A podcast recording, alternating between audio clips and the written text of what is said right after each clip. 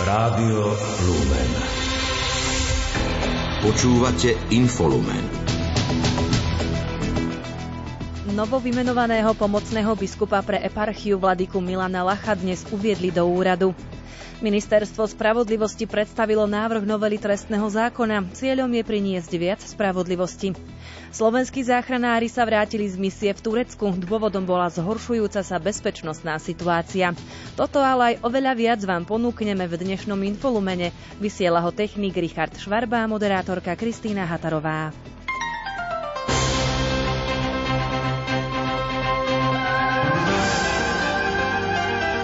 Z. Boh nás miluje bezpodmienečne a práve na tento fakt by sme mali upriamiť svoju pozornosť. Počas modlitby Aniel pána na to dnes upozornil pápež František. Svetý otec vyzval veriacich, aby sa sami seba opýtali, či milujú svojho blížneho tak, ako on miluje ich.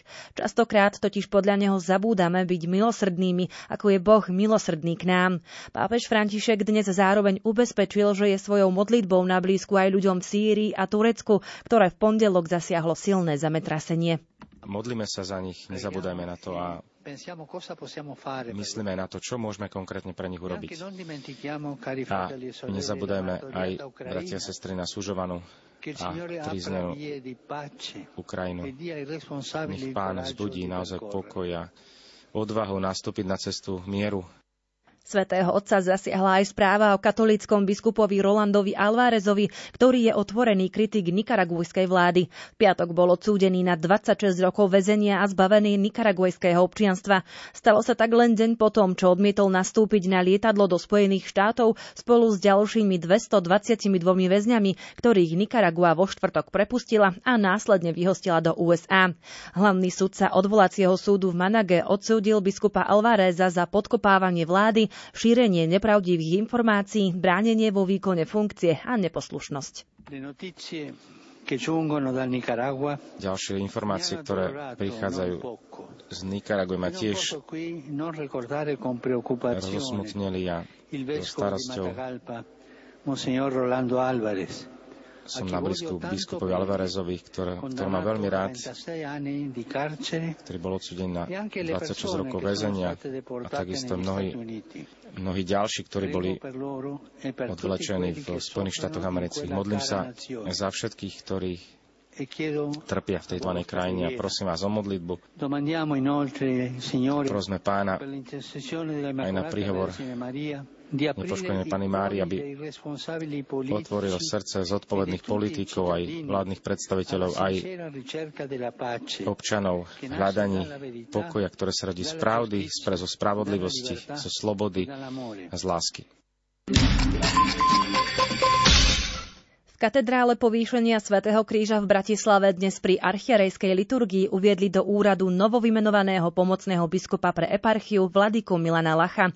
Svetej liturgii za účasti apoštolského nuncia na Slovensku Nikola Girasoliho predsedal bratislavský eparchiálny biskup a apoštolský administrátor sede vakante Prešovskej archieparchie Peter Rusnák. V homílii vyzval veriacich, aby naplnili svoj život láskou nielen k sebe, ale aj k svojmu blížnemu. Nie, čo si urobil? Budeme súdení z, z našich postojov, z nášho vzťahu k bratom a sestrám, k tomuto svetu, k ľuďom, ktorí sú okolo teba. Ako? Aby sme počuli to slovo, ktoré oslobodzuje. Poďte požehnaní. Lebo to, čo si urobil tomu jednému bratovi a sestre, to si robil Kristovi. Ani si to nevedel. Lebo jedni druhí sa pýtali, a kde sme ťa videli? Ako som ťa ja mohol vidieť? Kde som ťa mohol stretnúť? V každom bratovi a v každej sestre. Keď by táto svetá liturgia pre každého z nás bola tým východiskovým bodom, keď príjmeme tu nám milosti, Božie slovo a sviatosť, aby sme toto prenesli do sveta. Nový pomocný biskup Bratislavskej eparchie Milan Lach sa na záver poďakoval za dôveru, ktorú dostal. Apoštoli sú poslaní nie sú na jednom mieste. Keď čítate životopisy svätých apoštolov, oni neboli na jednom mieste. Oni išli a ohlasovali slovo. A toto je našou úlohou biskupov, ohlasovať slovo, modliť sa s Božím ľudom za Boží ľud a katechizovať. A toto chcem robiť. Tak aj príjmajte možno, možno moju prítomnosť. Prichádzam skromnosťou. A takisto chcem povedať, tiež som kde si čítal, Viete, biskup neohlasuje seba. Biskup ohlasuje o mnoho vyššie veci, ktoré ho ohla- presahujú, lebo ohlasuje Božie slovo, ohlasuje Krista a jeho nevestu církev. A to je veľké tajomstvo.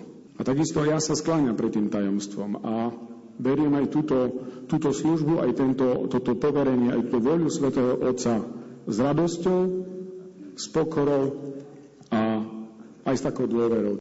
Milana Lacha na Slovensku privítal aj košický eparchiálny biskup Cyril Vasil. Jeho prítomnosť bude podľa neho okrem iného posilnením biskupského zboru grécko-katolíckej cirkvi. Jeho príchodom sa opäť zostavuje trojica činných biskupov, ktorí takto spoločne môžu pracovať v rámci Rady hierarchov. Z tohto návratu sa všetci úprimne tešíme pre vladyku Milana. Je to možnosť odovzdávať tie skúsenosti, bohaté skúsenosti, ktoré získal vo svete, povzbudiť našu církev a dať jej zase akýsi nový impuls a nový elán.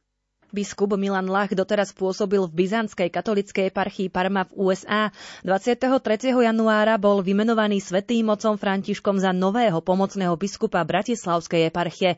Vladika Lach pricestoval na Slovensko 8. februára.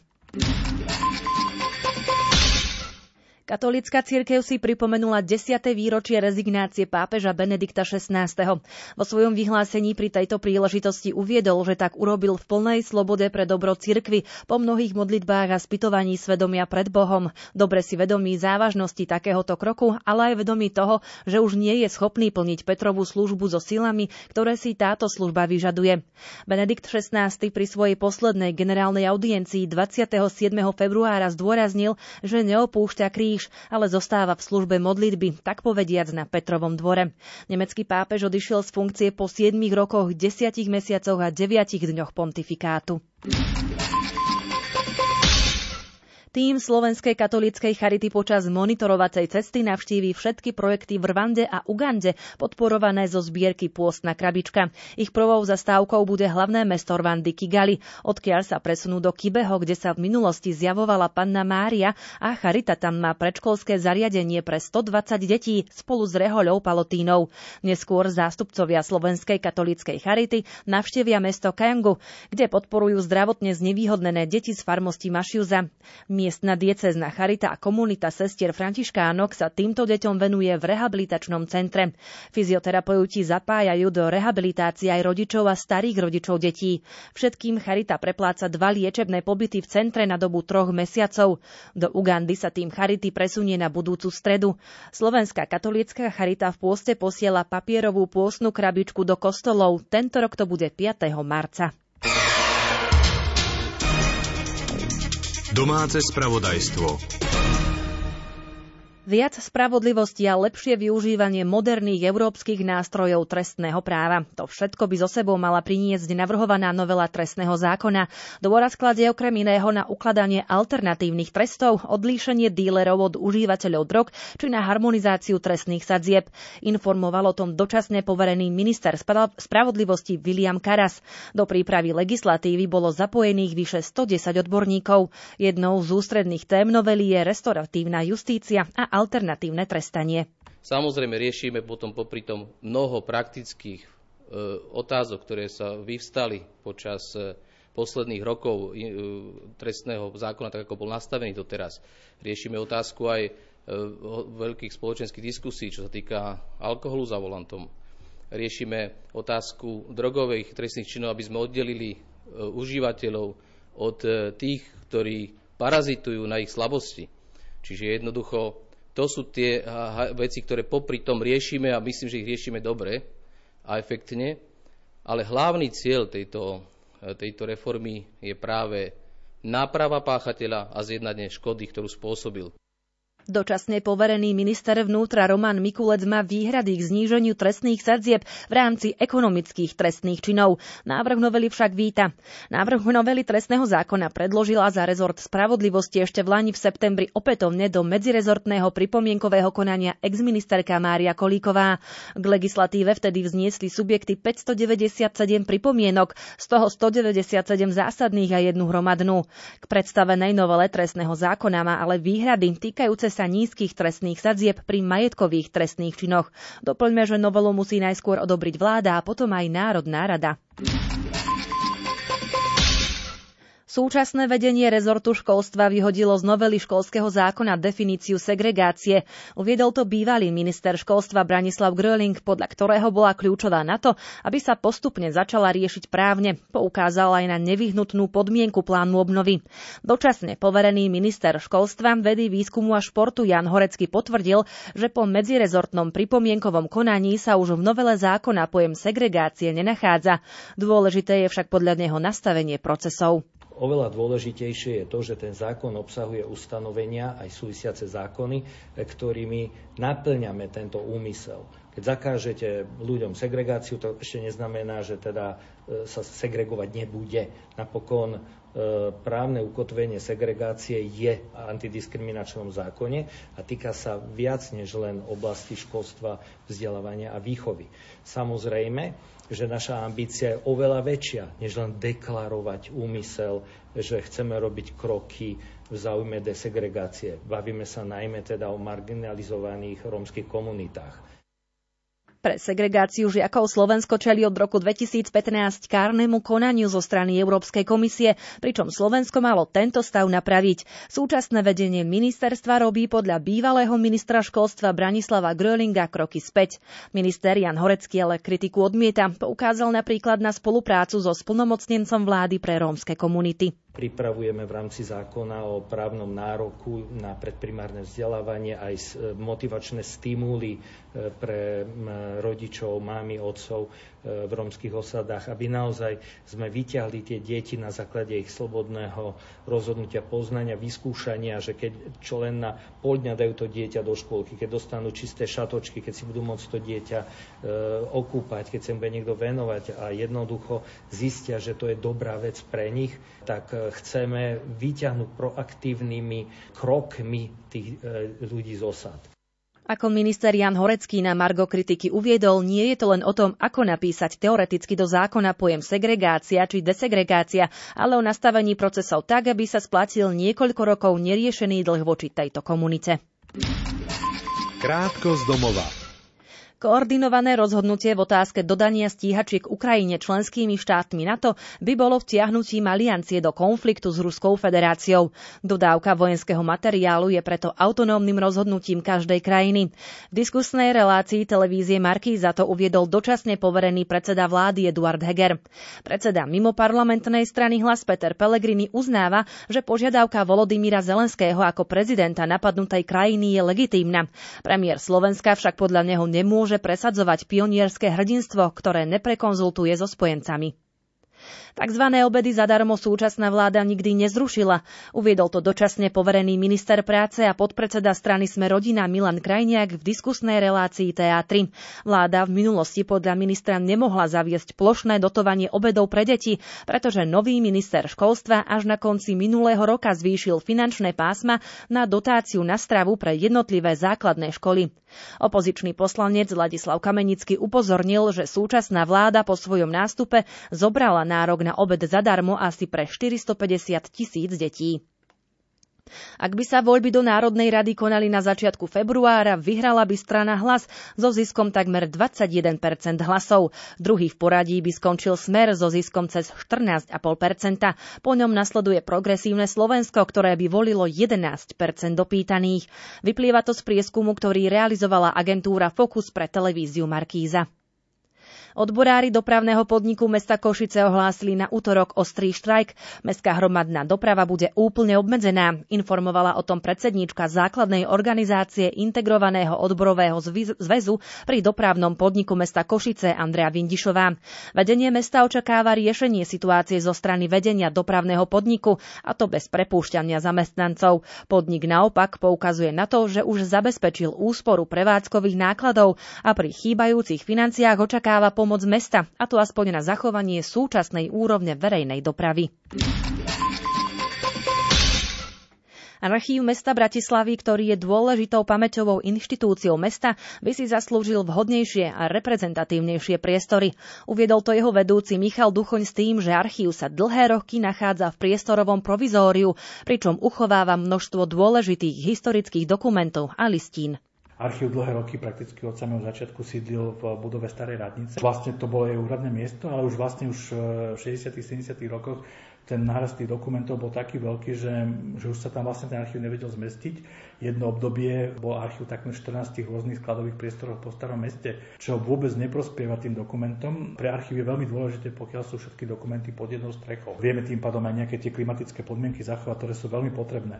Čo je predovšetkým ešte extrémne dôležité, to treba upozorniť, že ak hovoríme, že sme veľmi dôležitá inštitúcia, tak my sme dôležitá inštitúciou stále, pretože ten archív neustále preberá dokumenty a práve vďaka tomu, že nemá priestory, vhodné priestory, tak tie dokumenty nepreberá do tej miery, ako by mal od jednotlivých menských inštitúcií. Mestský archív podľa Michala Duchovňa predstavuje základný pilier k výskumu mestských dejín, keďže niektoré dokumenty Indiákov v archíve bádateľ nenájde.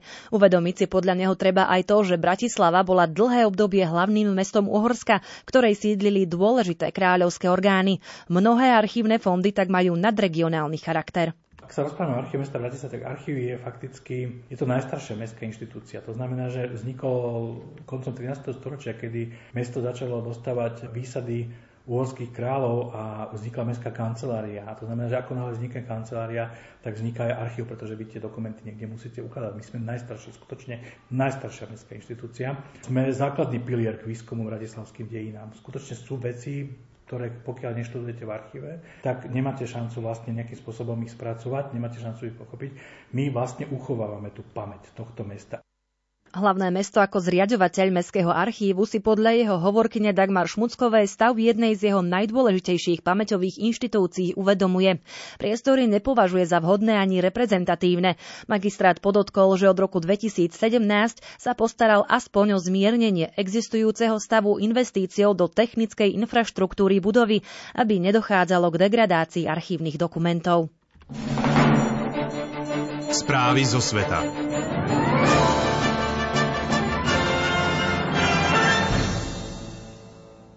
Vzdušný priestor nad časťou štátu Montana na západe USA bol včera večer dočasne uzavretý, a to kvôli podozrivému objektu na oblohe. Uviedol to federálny letecký úrad. Len pár hodín predtým bol neidentifikovaný objekt zistený a zostrelený aj nad Severnou Kanadou. Sumarizuje Ondrej Rosík. Incident vo vzdušnom priestore Montany sa začal včera popoludní, keď boli z mesta Portland vyslané dve stíhačky F-15, aby preskúmali neidentifikovaný objekt. Federálny letecký úrad neskôr uzavrel vzdušný priestor v okolí mesta Hever, ležiaceho v Montane v blízkosti kanadských hraníc. Člen americkej snemovne reprezentantov Matt Rosendale v statuse na platforme Twitter uviedol, že vzdušný priestor bol uzavretý kvôli objektu, ktorý by mohol rušiť komerčnú leteckú dopravu. Ministerstvo obrany sa dnes snažilo objekt monitorovať a dostať na zem. Ďalšie podrobnosti neboli bezprostredne zverejnené.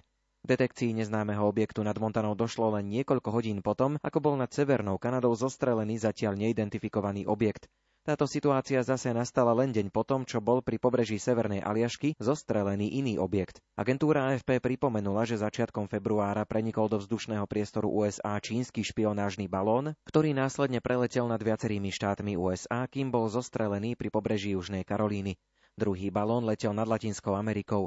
Čína poprela, že by ich používala na špionáž.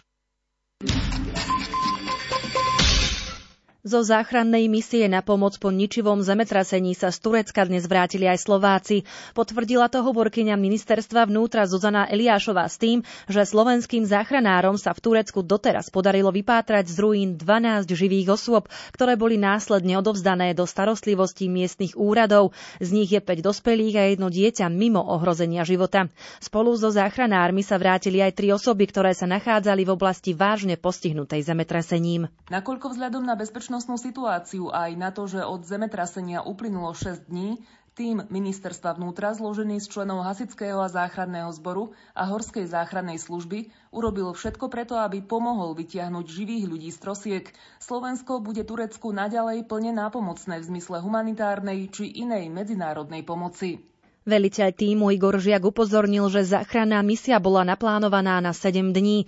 Dôvodom návratu však okrem znižujúcej sa šance na záchranu zavalených osôb boli aj zhoršujúce sa bezpečnostné podmienky. Je potrebné povedať, že aj pre nás to bol krst ohňom. To, čo sme mohli na cvičisku nacvičiť, sa na tomto boisku nedalo uplatniť. Môžeme zabudnúť na všetky štandardné operačné postupy, na metodické postupy. Všetko tam prebiehalo v absolútnej improvizácii a za maximálneho ohrozenia života. Nič iné a nejako inak sa tam nedalo urobiť. Dnes letelo do Turecka lietadlo leteckého útvaru Ministerstva vnútra s humanitárnou pomocou Slovenskej republiky v objeme viac ako 6 tón. Súčasťou zásielky je najmä potrebná potravinová pomoc, hygienické potreby a ďalší materiál, ktorý Turecko požiadalo. Krátko zo sveta. Poľsko si zapožičalo od Spojených štátov bezpilotné lietadlá, ktorými bude dohliadať na svoje východné hranice. Oznámil to poľský minister obrany Mariusz Blaščak. Bezpilotné lietadla Reaper majú rozpetie krídel 20 metrov a vo vzduchu môžu byť aj viac ako 24 hodín. Počas tejto doby môžu zbierať spravodajské informácie a vykonávať prieskum. Môžu niesť aj náklad vrátane munície. Grécky minister zahraničných vecí pricestoval do Turecka ako prejav podpory po tragickom zemetrasení. Ide o prvú návštevu európskeho ministra v Turecku od pondelkového nešťastia, hoci medzi oboma členskými krajinami NATO panuje dlhoročná rivalita. Grécka vláda doteraz poslala 80 tón lekárskeho vybavenia a vybavenia prvej pomoci. Grécky minister zahraničných vecí bude diskutovať aj o tom, ako môžu Atény poskytnúť ďalšiu pomoc. Tisíce učiteľov z celého Portugalska sa zišli v Lisabone na zhromaždeniach, na ktorých požadovali od vlády vyššie platy a lepšie pracovné podmienky. Celoštátna demonstrácia sa konala po sérii protestov a štrajkov v jednotlivých regiónoch, ktoré viedli aj k zatvoreniu škôl. Ministerstvo školstva trvá na tom, že štrajkové hnutie učiteľov od konca januára slabne. Zástupcovia rezortu školstva sa na budúci týždeň stretnú s odborármi na novom kole rokovaní. V dvoch najľudnatejších regiónoch Talianska sa začali regionálne voľby. Ich výsledok sa považuje za prvý test popularity vlády premiérky Georgie Meloniovej, ktorá vedie krajinu tri mesiace. Regióny Lombardsko a Lácio majú spolu 13 miliónov obyvateľov. Očakáva sa, že v oboch zvíťazia kandidáti podporovaní stranami Meloniovej pravicovej koalície. Jej vlastná strana Bratia Talianska v septembrových parlamentných voľbách získala rekordných 26% To ju vynieslo ako prvú ženu do čela talianskej vlády. V nemeckom hlavnom meste Berlín sa otvorili volebné miestnosti v opakovaných miestnych voľbách z roku 2021. Takmer 2,5 milióna voličov rozhoduje o zložení regionálneho parlamentu v Berlíne a zastupiteľských orgánov v 12 mestských častiach. Voľby 26. septembra 2021 boli podľa ústavného súdu chaotické a porušovali základné demokratické štandardy, preto rozhodolo ich opakovaní. Ich priebeh sledujú medzinárodní pozorovatelia z Rady Európy, ktorí ktorých pre obnovenie dôvery pozvalo samotné mesto. Z ruskej bezposádkovej zásobovacej lode Progress, ktorá je pripojená k medzinárodnej vesmírnej stanici, unikla chladiaca kvapalina. Informovali o tom Ruská vesmírna agentúra a Americký národný úrad pre letectvo a vesmír, ktoré ubezpečili, že tento incident nepredstavuje pre posádku ISS žiadne nebezpečenstvo.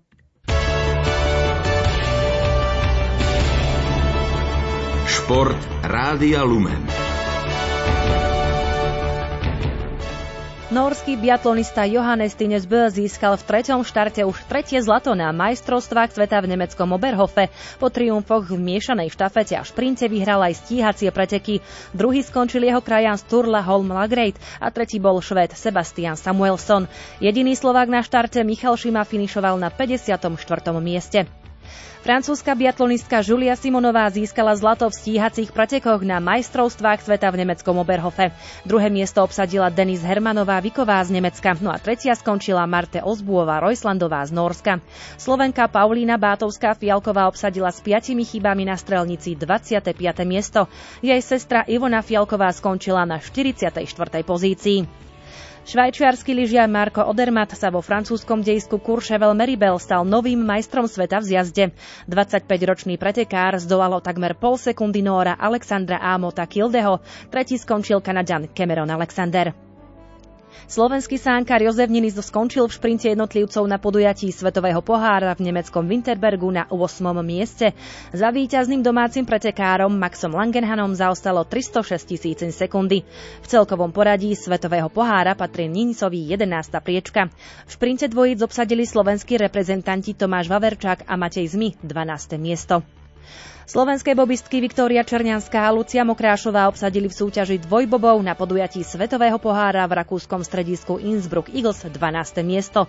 Zvíťazili nemecké reprezentantky Laura Nolteová a Níli Šutenová. Slovenským dvojbobom s pilotkou Černianskou patrí v celkovom poradí Svetového pohára 13. priečka.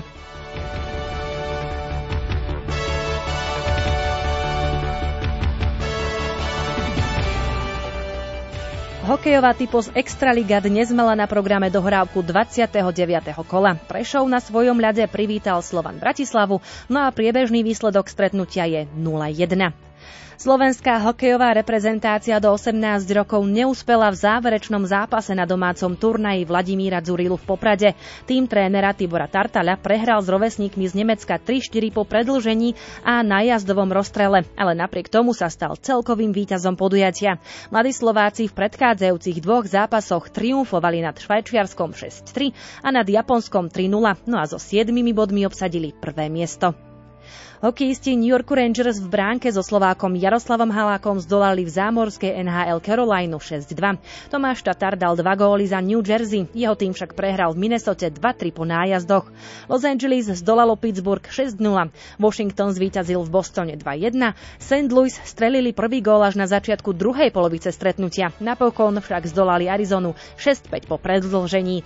Florida nenadviazala na tri víťazné duely za sebou a podľahla na vlastnom ľade Colorado 5-3. Winnipeg zdolal Chicago 4-1. Tampa Bay v zostave so slovenským obrancom Erikom Černákom zvíťazila na ľade Dallasu 3-1. Hráči Calgary sa po dvoch prehrách dočkali plného bodového zisku. Na ľade Buffalo zvíťazili jednoznačne 7-2. Slovenský útočník Adam Ružička sa nezmestil do zostavy plameňov.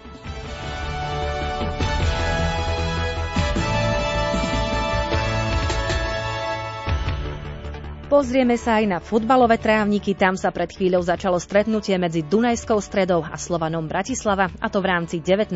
kola Fortuna ligy. Aktuálny stav zápasu je 1-0.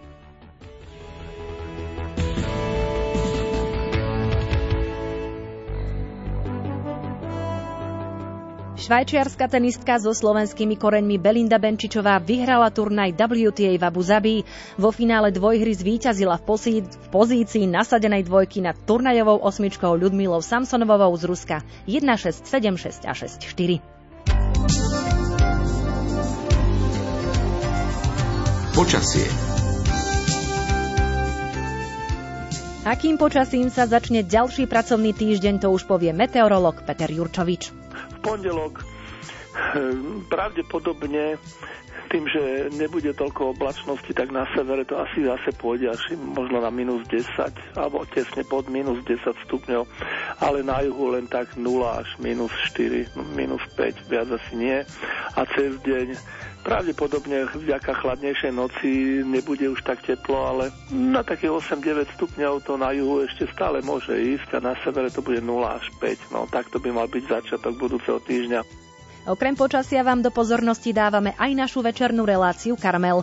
Moderátor Pavol Jurčaga sa na vás bude tešiť už od 20. hodiny 30. minúty, kedy vám ponúkne rozhlasové príhovory otcov biskupov a kazateľov. Príjemné počúvanie vám želá technik Richard Švarba a moderátorka Kristýna Hatarová. Do počutia.